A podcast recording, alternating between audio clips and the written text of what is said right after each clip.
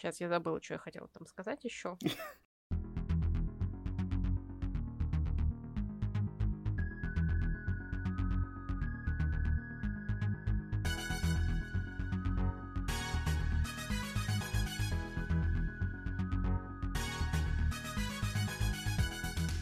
Всем привет! Привет! С вами книжный подкаст Reds and Heads. И мы его ведущие Игорь и Маша. Когда-то давно я посмотрел аж. В пятом сезоне у нас выходил выпуск о книжных подарках, которые мы дарили друг другу. И это прочитанные книжные подарки, а не просто то, что мы подарили и рассказали вам.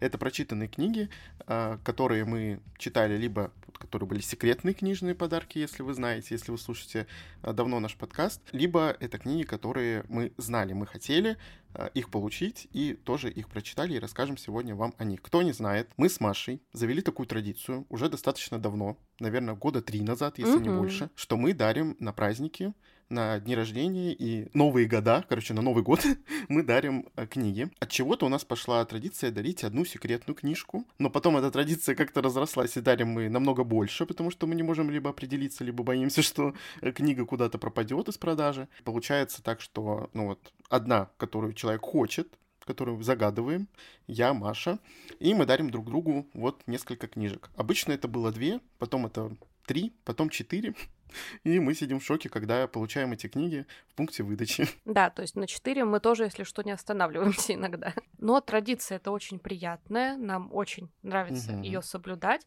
а, потому что элемент сюрприза, он всегда немножко такой адреналинный у тебя и у того, кто будет получать. Вы не знаете, угу. какая будет реакция, какую книгу вам положат. Я вот в последнее время очень как-то радуюсь, потому что мне нравятся книги, которые дарил мне Игорь. Как раз вот сегодня я перечислю пять его подарков, которые я прочитала, и спойлер, они мне все понравились. Я, конечно, об этих книгах уже немного рассказывала в рамках подкаста, от этого никуда не деться. То тут, то там, прям полноценный выпуск по книгам был только вот по одной, наверное, и чтобы вам это все не вылавливать, мы тем более делаем вот такой выпуск, чтобы зафиксировать в тематичном подкасте а, непосредственно наши подарки. И очень приятно реально, что эмоции от моих, вот во всяком случае, книг очень хорошие, интересные, и о том, что у меня а, появляется желание, если это там серия, у нас раньше был запрет на подарки циклов, но если сам человек просит э, подарить ему там начало цикла какого-то, то почему бы и нет? И вот я была таким человеком, который попросил э, начало циклов подарить,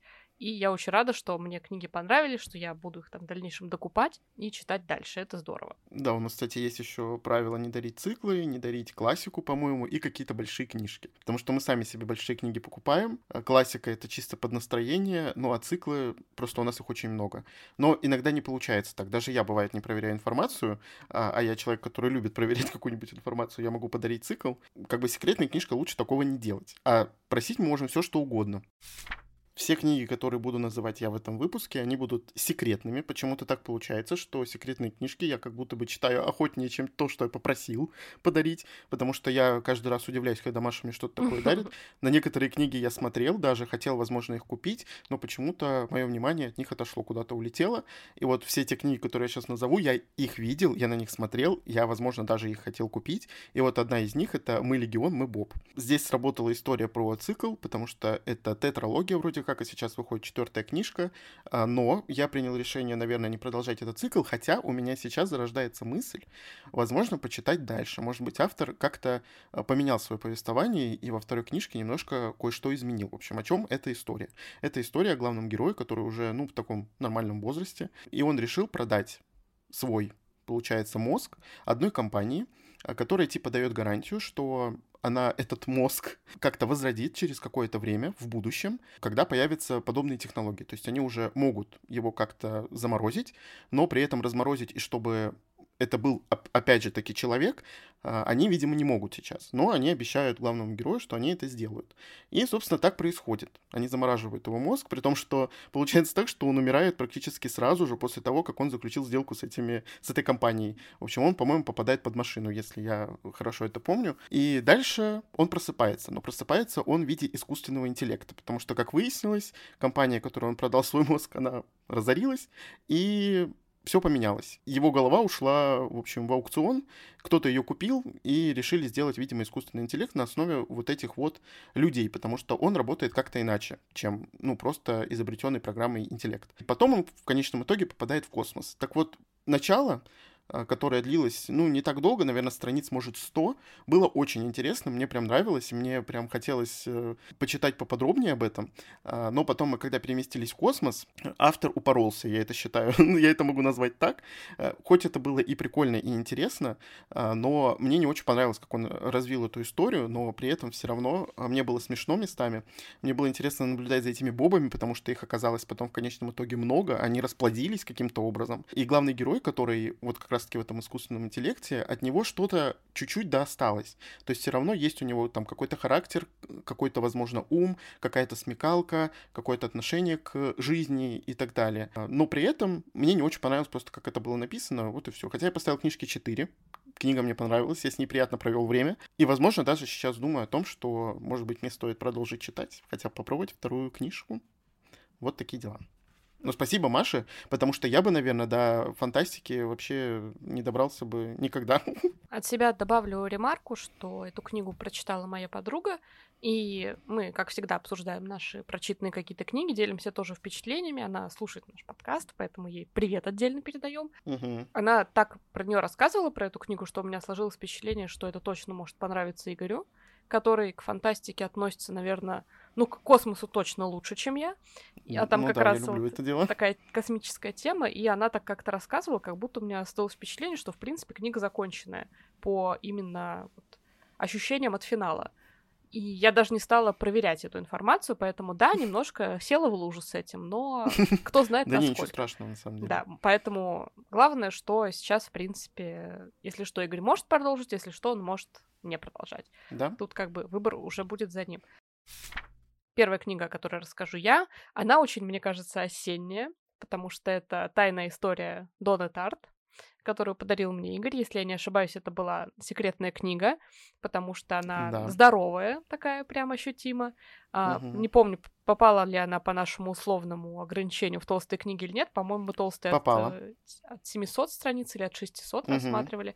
Вот как-то так. Ну да, так. А, но Игорь знал, что все равно мне очень интересно Дона Тарт, что мне, в принципе, интересны вот какие-то университетские такие романы, и поэтому он эту книгу мне подарил и не прогадал.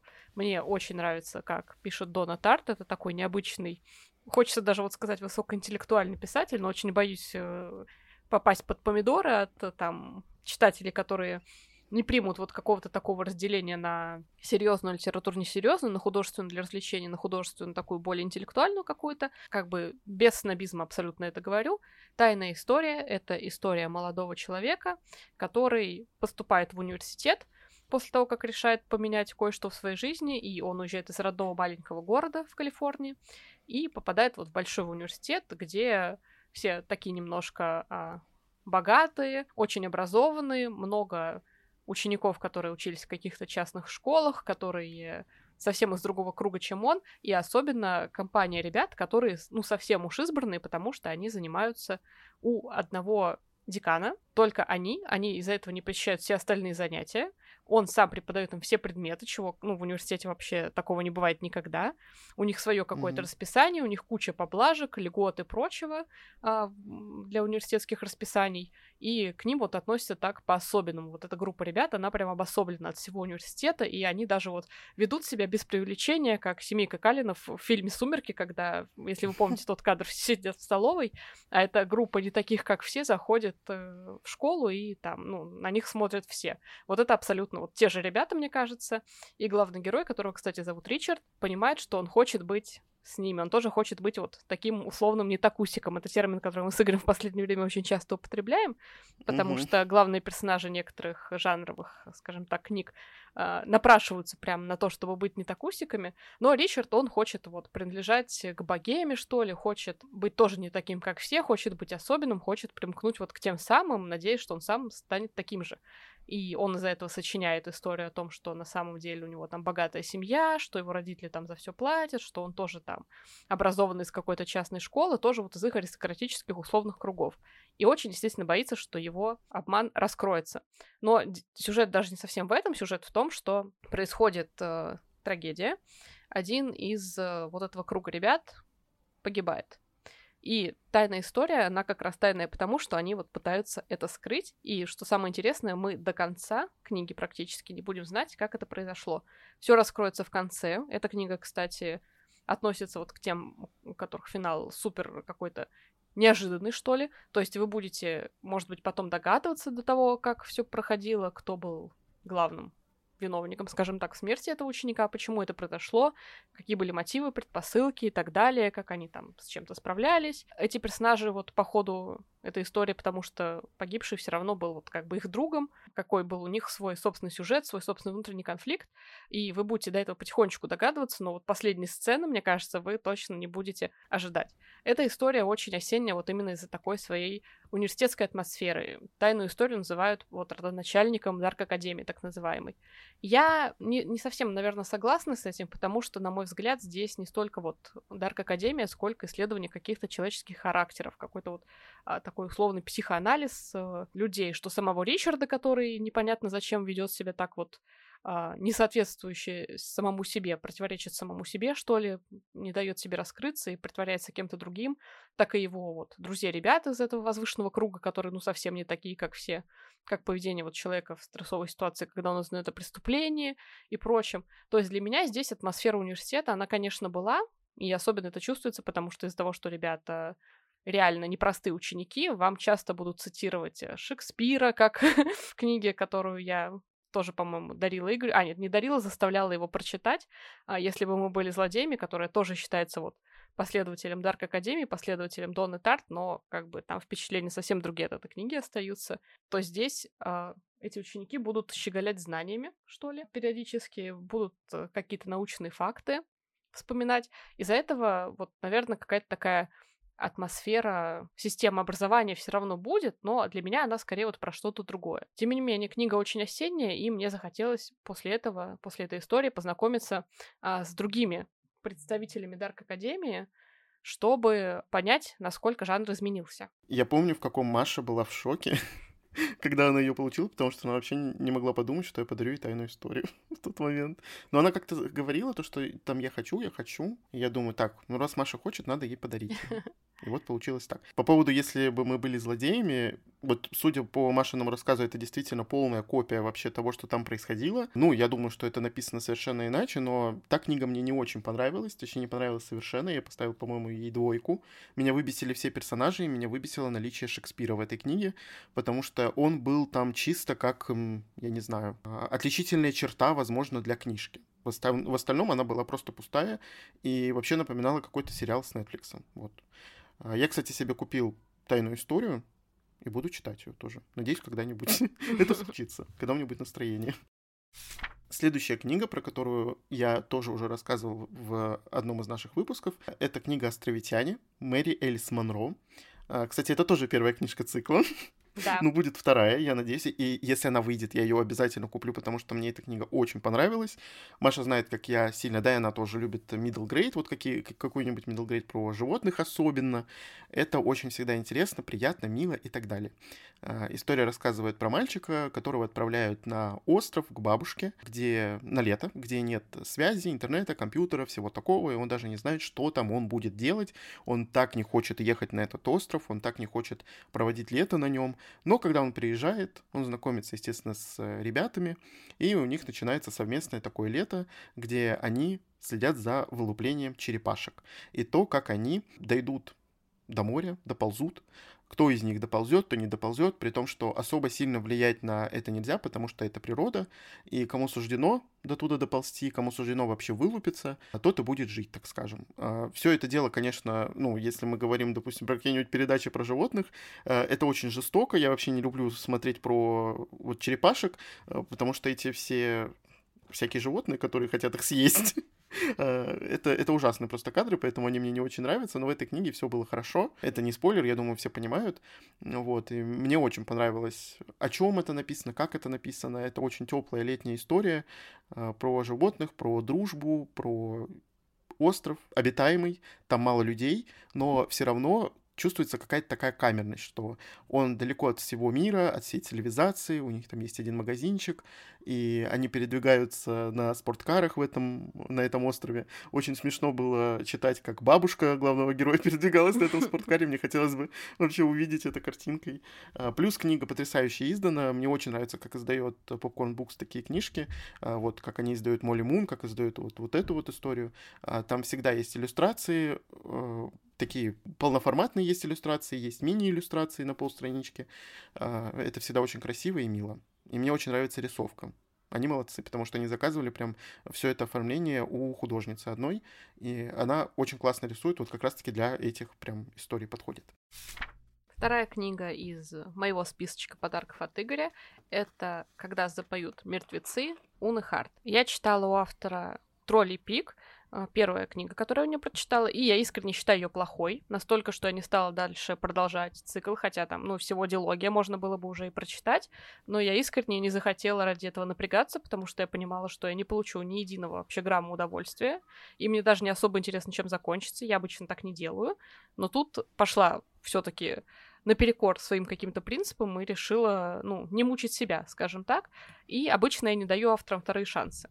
Есть некоторые авторы, которые... Я читала первую книгу, и я понимаю, что, скорее всего, они выросли с тех пор, потому что они продолжают издаваться, меняют издательство, например, и можно было бы прочитать у них что-то еще, но как бы я не всегда готова давать вторые шансы, здесь почему-то мне стало интересно. Хотя я так не решалась, поэтому Игорь взял дело в свои руки и, когда «Запыт мертвецы», подарил мне. Uh-huh. А, мне очень нравилось, что это Исландия. По описанию там ожидалось что-то более серьезное, чем Тролли Пик, не какой-то такой э, Янг Далт, знаете, с э, мистикой, попаданцами, фейри и прочим всем. Я не ошиблась, это действительно книга оказалась просто на голову, на две, на три головы выше а, троллевого пика, потому что эта история и написана более серьезным слогом, и события в ней происходят вот какие-то логичные. Удивительно, что там быт вот такой э, уже, ну, постсредневековой Исландии как-то грамотно сочетается с мифологией, а, с вот тем же волшебным миром, который немножко в другой ипостаси, но все таки пытался вот в Троллем пике тоже занять э, главное место а, в центре истории. И если там это немножко выглядело вот как не сфига, я даже вот э, перед записью выпуска придумала себе сравнение, какое у меня вызывали события Троллевого пика, какие ассоциации, точнее, когда вы садитесь играть в настольную ролевую игру Dungeon Dragons, э, и вместо того, чтобы следовать там сюжету мастера, выполнять его указания, оправдывать его ожидания и так далее, вы внезапно говорите, что я просто захожу в таверну и заваливаю там самую красивую официантку, которая там есть. То есть вы просто занимаетесь непонятно чем ради своих каких-то там ощущений, ради бахвальства какого-то и так далее. Я понимаю, что супер странное сравнение, особенно в контексте этой книги, но это первое, что пришло мне вот в голову, и мне кажется, это верное впечатление. А, то, когда запоют мертвецы, совсем другая история. Видно, что автор очень поработала над исследованием вот а, быта какой-то Исландии, какой-то культурной составляющей, не настолько, чтобы написать про этот трактат научный, понятное дело, но для того, чтобы история а, казалась логичной, грамотной, чтобы а, вся деятельность персонажей не удивляла. Единственное, что я вот не совсем согласна с аннотацией, потому что аннотация позиционирует эту историю как историю двух героев, а, и в аннотации просто пересказано по самому первому эпизоду который с ними происходит. Про героя, который учится на пастора, они описали, что он идет на кладбище воскрешать покойника. Про девушку, вторую вот главную героиню, получается, они описали, что она приручает какое-то морское чудовище. А книга совсем вот не про это на самом деле. Она про всю вот жизнь этих двоих, про то, как они искали себя, что ли, как они стремились заниматься тем, чем хотят. Про их встречу, конечно же, ни для кого не секрет, что когда вот выносят аннотации про двух разных людей, особенно в Янкадалте каком-нибудь, mm-hmm. они обязательно встречаются. Поэтому я тут э, интригу никакую не обломлю, спойлер э, не осуществлю, но мне кажется, надо было как-то по-другому вот описать, потому что история, вот она и читается так как-то неторопливо, но при этом тебе интересно, тебе не хочется от нее отрываться, потому что ты погружаешься в эту атмосферу, а, в северную какую-то. Тебе интереснее узнать, насколько вот этот второй волшебный мир пропитан э, пропитал быт Исландии, что ли. И когда я узнала, что выходит вторая часть, которая называется «Хозяйка Шварцвальда», я очень обрадовалась, потому что про этот Шварцвальд, Шварцвальд — это город в Германии, если что, а немного было в первой части, и я знаю, про какого персонажа будет история. Знала еще вот даже до аннотации, потому что он так появлялся. И это должно быть что-то супер интересное, супер э, другое. Не как когда запоют мертвецы, и очевидно, что это будут такие более-менее, ну, самостоятельные истории, но, возможно, вот с теми же персонажами, которые были в первой части, или с, там, с их знакомыми. А, ну, короче, не совсем подряд это можно читать. В принципе, если что, наверное, самостоятельно оно может читаться. В общем, мне очень интересно, у хозяйки Шварцвальда безумно рождественская обложка, на мой взгляд. И угу. я, наверное, попробую ее вот в декабре почитать. Очень предвкушаю и рада, что все-таки наступила опять-таки на горло еще одному своему принципу и все-таки дала второй шанс автору, которая прям а, для меня открылась по-новому. Я признаю свою ошибку а, какую-то и очень рада, что могу читать вот эту историю дальше. Я вообще боялся эту книгу дарить, потому что я помню, что я Машу отговаривал ее вообще покупать ее, потому что, ну, не понравился ей Тролли Пик, зачем это читать, с одной стороны, а потом я понял, что, наверное, все таки ей может понравиться, вообще-то, и, ну, все таки надеюсь, что искренне не прогадал, и что да. действительно история прям, ну, прям понравилась. Такое ощущение, как будто Тролли Пик и вот эту книгу писали вообще разные люди. Это правда. Следующая книга — это «Клуб полуночников». Книга непростая. Маша знает, как я не люблю тему онкобольных и вообще вот э, ракового вот этого заболевания. А, она как-то давит сильно мне на голову, но я благодарен, что Маша мне подарила эту книгу, потому что она меня немножко так это удивила и немножко поменяла мое отношение к подобным персонажам, к подобному заболеванию в книгах, вообще в фильмах, сериалах. У меня, наверное, была такая типа психологическая травма после одного фильма, не знаю, называть его или нет, но, в общем, он был очень грустный, очень как-то сильно а, мне на голову надавил, как будто бы, и я потом ничего не хотел подобного читать, смотреть, а вообще слышать. Вот. Но здесь история рассказывает еще более, наверное, худший вариант развития событий, потому что дело происходит в хосписе. Кто не знает, в хосписе как бы в этом месте умирают люди, потому что это последняя точка уже, когда помогают только самые тяжелые препараты, и, по сути, люди доживают свои последние дни. Но без боли стараются это делать. И у нас здесь э, главные герои, они подростки, и все они больны, неизлечимо. И, в общем, они собираются такой компанией и решают рассказывать всякие разные страшные сказки. И в один из дней они решают, что Наверное, им стоит принести друг другу клятву, что когда они умрут, кто-нибудь, кто из них вообще первый умрет, он попытается с того света достучаться до них каким-то образом, то есть каким-то знаком. А, что вообще может делать человек с того света? То есть они хотят понять, есть ли там дальше жизнь каким-то образом, можно ли вообще наблюдать за тем, что происходит, когда там человек уже умер, ну, может ли он наблюдать за этим всем делом, и, и так далее. То есть они хотят проверить, понять, что их дальше ждет, грубо говоря. Вот, и об этом рассказывает книжка. Она очень небольшая, но мне настолько понравилось, как автор вообще описал все то, что происходит внутри этих персонажей. И один из переломных моментов в этой книге, который был, он вызвал у меня очень много эмоций, потому что один из этих, э, ну, постояльцев этого места, этого хосписа, в общем, у него ложный диагноз. И, соответственно, кто-то из них может быть здоров и может уйти уехать из этого хосписа и жить дальше, соответственно. Это было настолько эмоционально, что, ну, я, я думал, во-первых, на всех персонажей. Мне, естественно, хотелось, чтобы э, именно какой-то вот определенный персонаж остался жив, чтобы он не болел, чтобы все было у него хорошо. Ну, в общем, это и грустная, и веселая, и милая, и трогательная история. Она такая маленькая, но настолько сильно она меня зацепила. Я, кстати, не смотрел сериал, вроде как он вышел, и вроде как у него должен был быть второй сезон, потому что закончили, как обычно, они любят на, ни на чем, и должно быть продолжение, но его не будет, по-моему, сериал закрыли. Наверное, надо будет посмотреть. Но я просто боюсь, что книга очень сильно отличается от сериала. Я читал подобные отзывы, кому-то, кто посмотрел сериал, не нравится книга, и наоборот, как бы. Ну, не знаю. Посмотрим. Но спасибо, Маша, потому что это, это вообще перевернуло мой мир, можно сказать. Да, причем очень опасно дарить. Вот одной из таких книжных нет. Ну да. Очень радостно, что это все-таки оправдалось в какой-то момент, потому что, естественно, книжный нет, мы с Игорем всячески избегаем обычно в подарках друг другу. Ну, пятую саль я тебе не дарил, если что. Да. Следующая книга из моих подарков — это «Валькирия», тот, кого я всегда жду, Марии Семеновой. Книга, которую я безумно хотела прочитать, и автор, которого я безумно хотела прочитать. Я всегда хотела ознакомиться с «Волкодавом», таким большим циклом, и, в принципе, мне всегда было интересно творчество автора, потому что я слышала миллион просто восторженных отзывов, в первую очередь, конечно, про «Волкодава», но и про «Валькирию» слышала, что это очень необычная история, приятная, хорошо читается, и что она не какой-то вот там сопливый любовный роман, а это действительно история про женщину, про необычную женщину из славян, скажем так. И Угу. мне казалось, что это ну что должно быть супер необычное. И прежде чем вот впрягаться, так сказать, в волкодава активно, скупать все книги, как я уже мечтаю об этом, я решила попробовать однажды познакомиться все таки с Валькирией. И Игорь, собственно, подарил мне на день рождения эту книгу. Она была вот одной из нескольких э, желаемых мной. Я ему сказала, чтобы он выбрал сам, чтобы у меня еще и вот в книге, которую я хочу, был элемент сюрприза. Что сделал Игорь? Игорь подарил все, которые я хотела. Никто не удивлен. Так, Маша говорит неправду, потому что это было в другой раз. А Валькирию она попросила. Вот прям попросила только ее, по-моему. И все. Может быть. Я помню, что у меня были еще претенденты на Да. выбор. Дальше я просто подарил ей Волкодава как раз-таки. Э, Там было несколько книг на выбор у меня, я не смог их выбрать. Я понял, что надо дарить все. Вот так. Я его к этому не склоняла. Ну, я просто понял, что я не выберу. Я понимаю, что ты хочешь Волкодава, я понимаю, что хочешь другую книжку, вот, которая будет дальше. И еще одну. Думаю, нет, я выбрать не смогу, надо дарить, если хочет Маша. Чем для меня запомнилась Валькирия, наверное, вот как я всегда говорю, в первую очередь тем, что текст превосходно читается.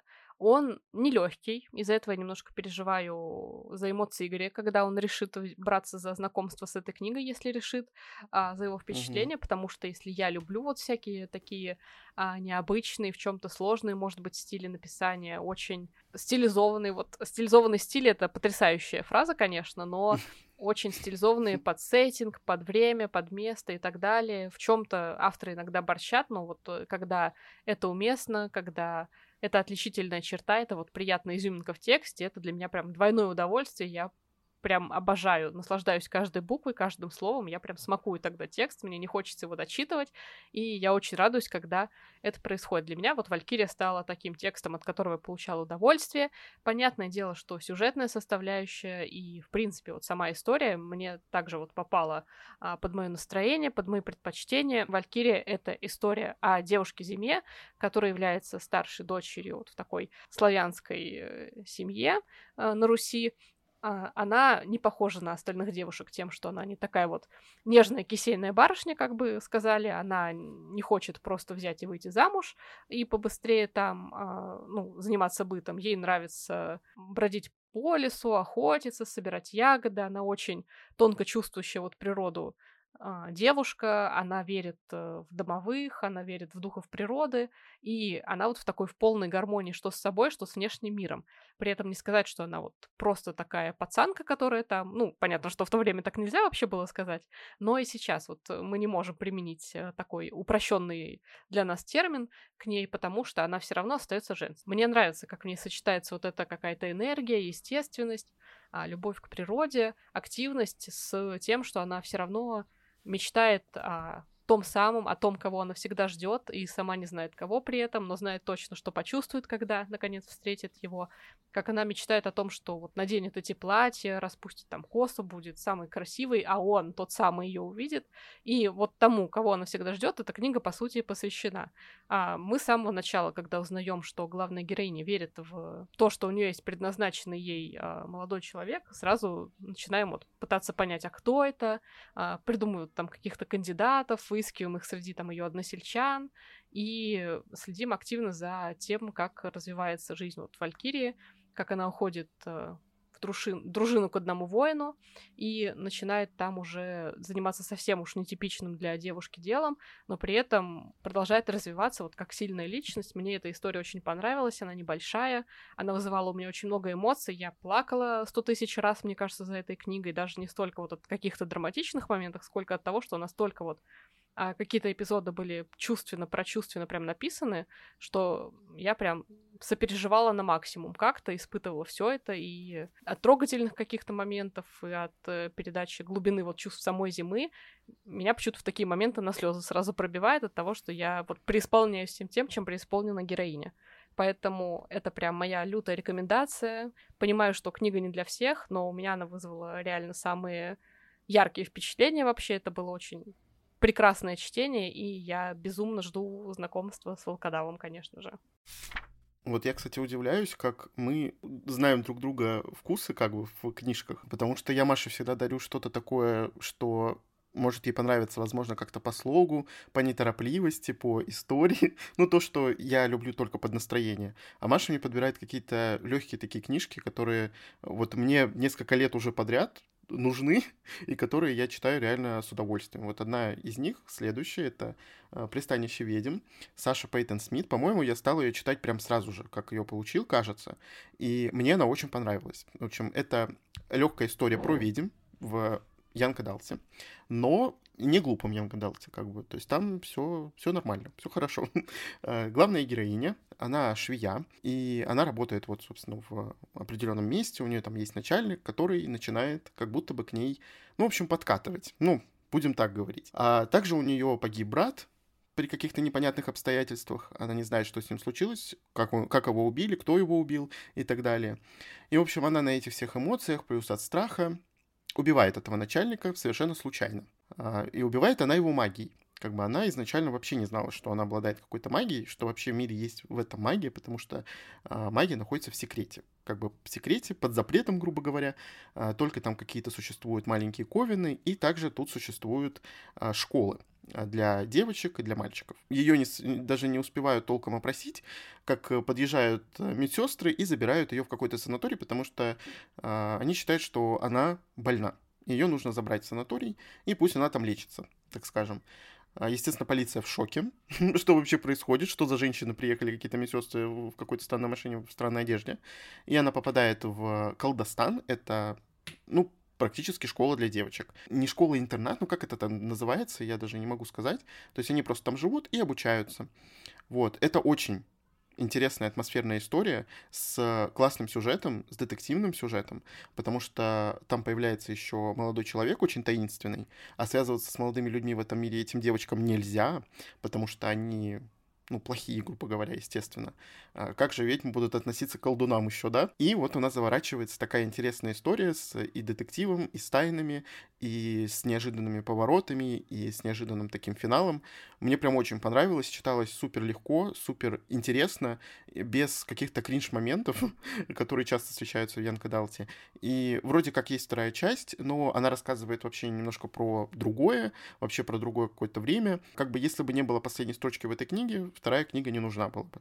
Поэтому я забываю эту последнюю строчку, и вот история довольно законченная, можно, может читаться как одиночная, и дальше, наверное, продолжения нет смысла читать, потому что ну, там уже все понятно, чем это все закончится. Я люблю вот начало истории очень часто, потому что э, ты ничего не знаешь об этом мире, ничего не знаешь о персонажах, каких-то тайнах. И когда эта линия, грубо говоря, завершается, как бы и продолжение уже, наверное, и не надо. Вот, я с ней прекрасно провел время. А, конечно же, я очень сильно люблю ведьм, кто не знает. А вся эта атмосфера — это просто для меня. Вот, и спасибо, Маша, еще раз. Да, мне всегда немножко сложно угадать с ну, долгоиграющими книгами для Игоря какими-то, но я знаю, что ему подходит для, вот, наверное, двух-трех вечеров, и угу стараюсь дарить, наверное, вот такие какие-то вещи, чтобы он точно получил удовольствие, при этом не ожидал, что это там будет книга года условно какая-то. Как бы тоже имеет место быть. Вот мы в этом плане разные, наверное, читатели, поэтому да. так по-разному да. подарки приходится подбирать. Следующую книгу, которую Игорь мне подарил, мы читали вместе. И спойлер, даже продолжаем читать сейчас в какой-то степени, а, потому что я говорю про «Клинки Императора», мы с Игорем сейчас вот-вот будем читать там третью часть уже в этой mm-hmm. трилогии, завершающую вот конкретно эту трилогию. Там дальше есть еще книги, это, наверное, уже отдельный разговор, будем мы читать их или нет, а, но «Клинки mm-hmm. Императора» я у Игоря попросила, потому что меня очень заинтересовало это фэнтези. Я в последнее время вообще поняла, что мне хотелось бы вернуться вот снова к чему-то такому более классическому, а, к тому, что я не читала вот в силу каких-то обстоятельств. Например, например, я не читала всю «Песнь льда и пламени» из-за того, что я, ну, прекрасно понимала, что Джордж Мартин уже еще тогда не закончил свою вот ветра зимы, и не было смысла, наверное, вот читать прямо сейчас, потому что я понимала, что когда он ее допишет и она выйдет, я все совсем-совсем точно забуду. Сейчас я уже думаю, может быть, ну, она никогда не выйдет, и, может быть, прочитать уже сейчас, зачем каждый раз откладывать и жить вот этим синдромом отложенной жизни какой-то, отложенных книг с Патриком Ротфусом то же самое абсолютно. Ну, в общем, есть такой пласт каких-то классических фэнтезийных книг, к которым я хотела бы вернуться, и при этом я стала обращать внимание на то, что сейчас выходит а, фэнтезийное у нас. Желательно, чтобы это было вот какое-то более взрослое, более высокое фэнтези а, с а, ростом персонажей, ну, какой-то эпической, героической, чтобы там была и политика, и мир, и какая-нибудь магия. В общем, чтобы не было вот этих избранных героинь, у которых будет любовный треугольник или даже четырехугольник а, на 600, там, 400 страниц. То есть что-то небольшое, Янка Далтова я не хотела уже тогда рассматривать. И мне показалось, что клинки Императора мне для этого дела подойдут, потому что там очень такая интересу... интересная аннотация про то, что есть империя, империя света, как ее иногда называют, которой правит император, избранный богиней их рода, потому что все императоры, все правители вот одной этой династии рождаются с горящими золотыми глазами, что считается вот благословением богини Солнца, которая избрала когда-то эту династию для правления и таким вот образом отметила их легитимность на власть, скажем так. Такой император умирает, оставляя трон этой империи пустым, и у него трое наследников гипотетических. Это старшая дочь, которая служит министром, но из-за того, что она девушка, она не может наследовать престол. Это mm-hmm. следующий по старшинству, но старший из двух братьев Каден, которого отправили на учебу в монахи, как раз чтобы он там готовился необходимым а, императору умениям и изучал их, то есть он живет очень далеко от э, столицы империи и, собственно, вообще не имеет связи с внешним миром, не знает, что происходит, учится аскезии и прочим монашеским каким-то умениям. И младший брат, младший ребенок вот из этих троих детей императора пошел по пути воина, стал солдатом в элитном отряде воинов Кетрал, которые известны тем, что они летают на огромных птицах и справляются с э, такими заданиями, с которыми не справится никто. Они самые обученные, самые умелые воины, искусные, и они даже вот превосходят по силе саму имперскую гвардию. Вот такие трое разных наследников, и им предстоит узнать, э, собственно, от чего умер их отец, потому что он погиб трагически, кто стоит за его смертью, и что, собственно, делать теперь с этой империей, кто займет престол, потому что помимо того, что есть э, как бы легальные наследники, а, другие люди, не представители династии, также хотели бы править этой империей. И вот про это вся трилогия. Мне она понравилась э, своим как раз вот размахом, что это действительно такое большое политическое какое-то в чем-то фэнтези. Мне очень интересно всегда читать про то, как устроена вот эта армия Кетрол, в которой все совсем вот э, очень элитный орден, все загадочно, все не как у людей и так далее. Когда какой-то экшен необычный такой у них происходит, мне всегда было интересно про это читать. Интересно, конечно, читать и про их взаимоотношения друг с другом с этими солдатами, но и, конечно, вот основная вот эта сюжетная детективная линия э, привлекала внимание. У нас с Игорем не сразу, наверное, прям задалось с этой историей, потому что она такая mm-hmm. до сих пор, мне кажется, вот наши отношения с ней немножко на грани из-за того, что поделюсь таким инсайт-моментом. Во второй книге все-таки меня очень раздражал один персонаж, который выписывал автор, и меня раздражало отношение автора к этому персонажу, даже не героев, а автора, потому что я понимала, что за всем этим стоит автор, а не сами персонажи. Про первую книгу у нас, кстати, есть с Игорем отдельный выпуск, который, конечно же, рекомендуем послушать, чтобы полностью вы поняли вот наши общие впечатления от этой истории. И когда мы прочитаем третью часть, мы, естественно, запишем отдельный выпуск про весь цикл и расскажем вам свои эмоции уже финальные. Следующая и последняя книга, которая называется «Эти ведьмы не горят». Ну, Маша знает, что дарить. Угу. Я, конечно, удивился, что вообще получил эту книгу.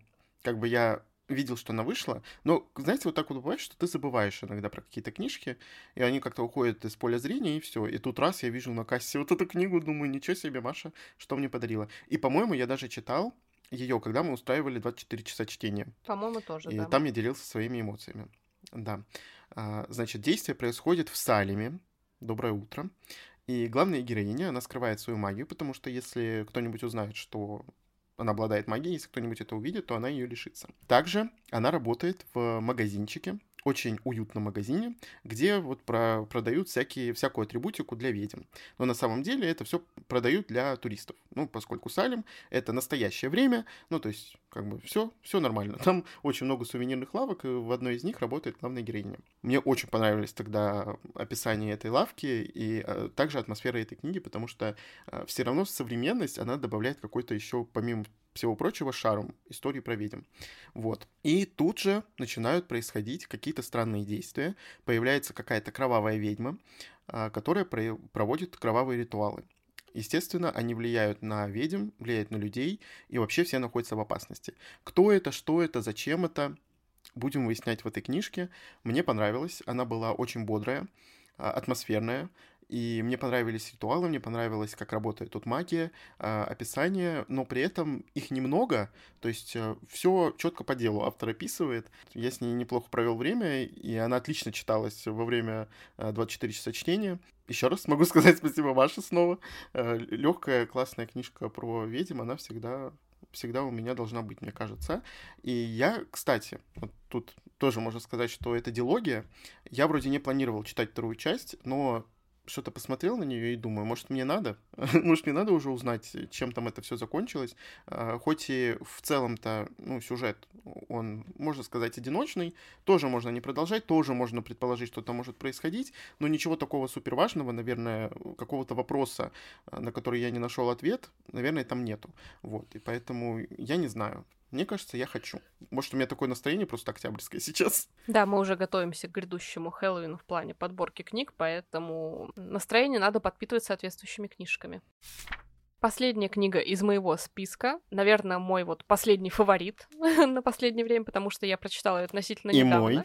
Да, и я очень рада, что я, видимо, настолько зарядила вот Игоря своим рассказом про эту историю, что он тоже взял ее, я просто это моя личная победа, я считаю, одна из.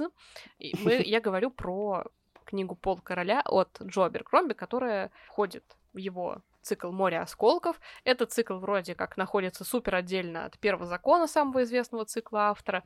И чем он хорош еще? Тем, что каждую книгу в нем можно, в принципе, прочитать отдельно, потому что она про разных персонажей. Первая, как бы по хронологии, все равно остается первой, но, в принципе, если очень захочется, можно спокойно читать э, пол короля, пол мира и пол войны отдельно. Вроде как э, все поклонники mm-hmm. творчества так говорят, и я, прочитав первую часть, в принципе, вынуждена с ними согласиться.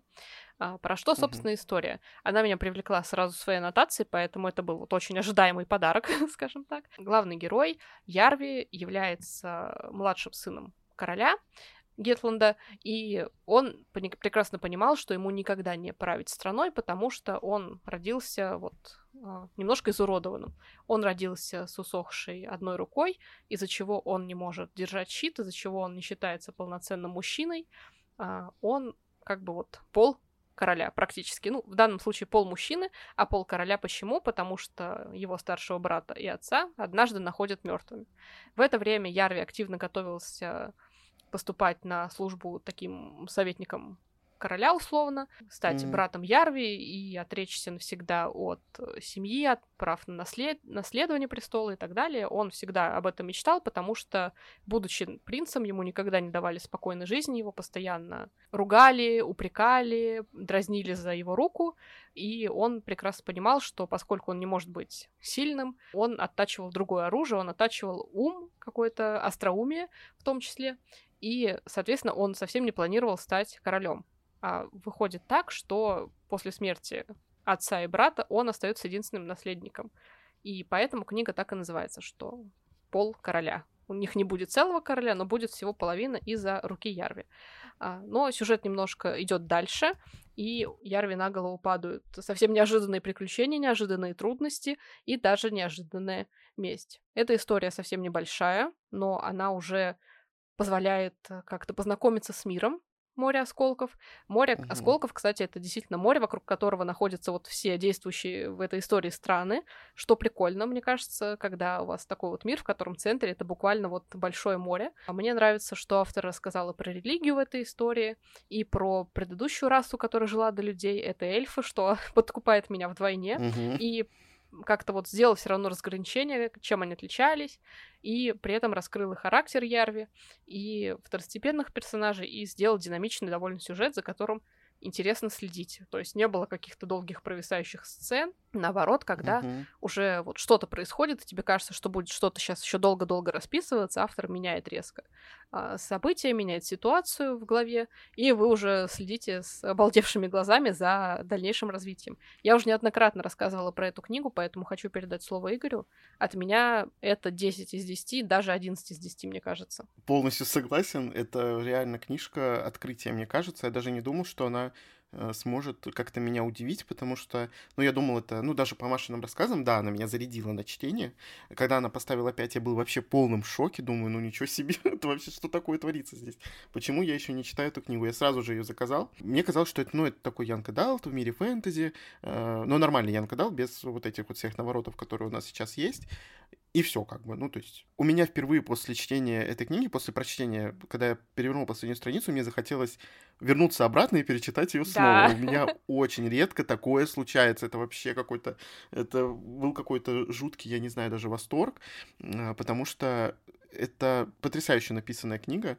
Она действительно ни грамма нигде не провисает. У меня тоже было ощущение, что ну вот сейчас мы вот, вот попали туда и будем мы очень долго пилякать по страницам книг, ну и герои тоже, соответственно. Но нет, э, автор постоянно что-нибудь новое придумывает, куда-то ведет в новое место наших героев, и ни на секундочку ты, наверное, даже не можешь продохнуть.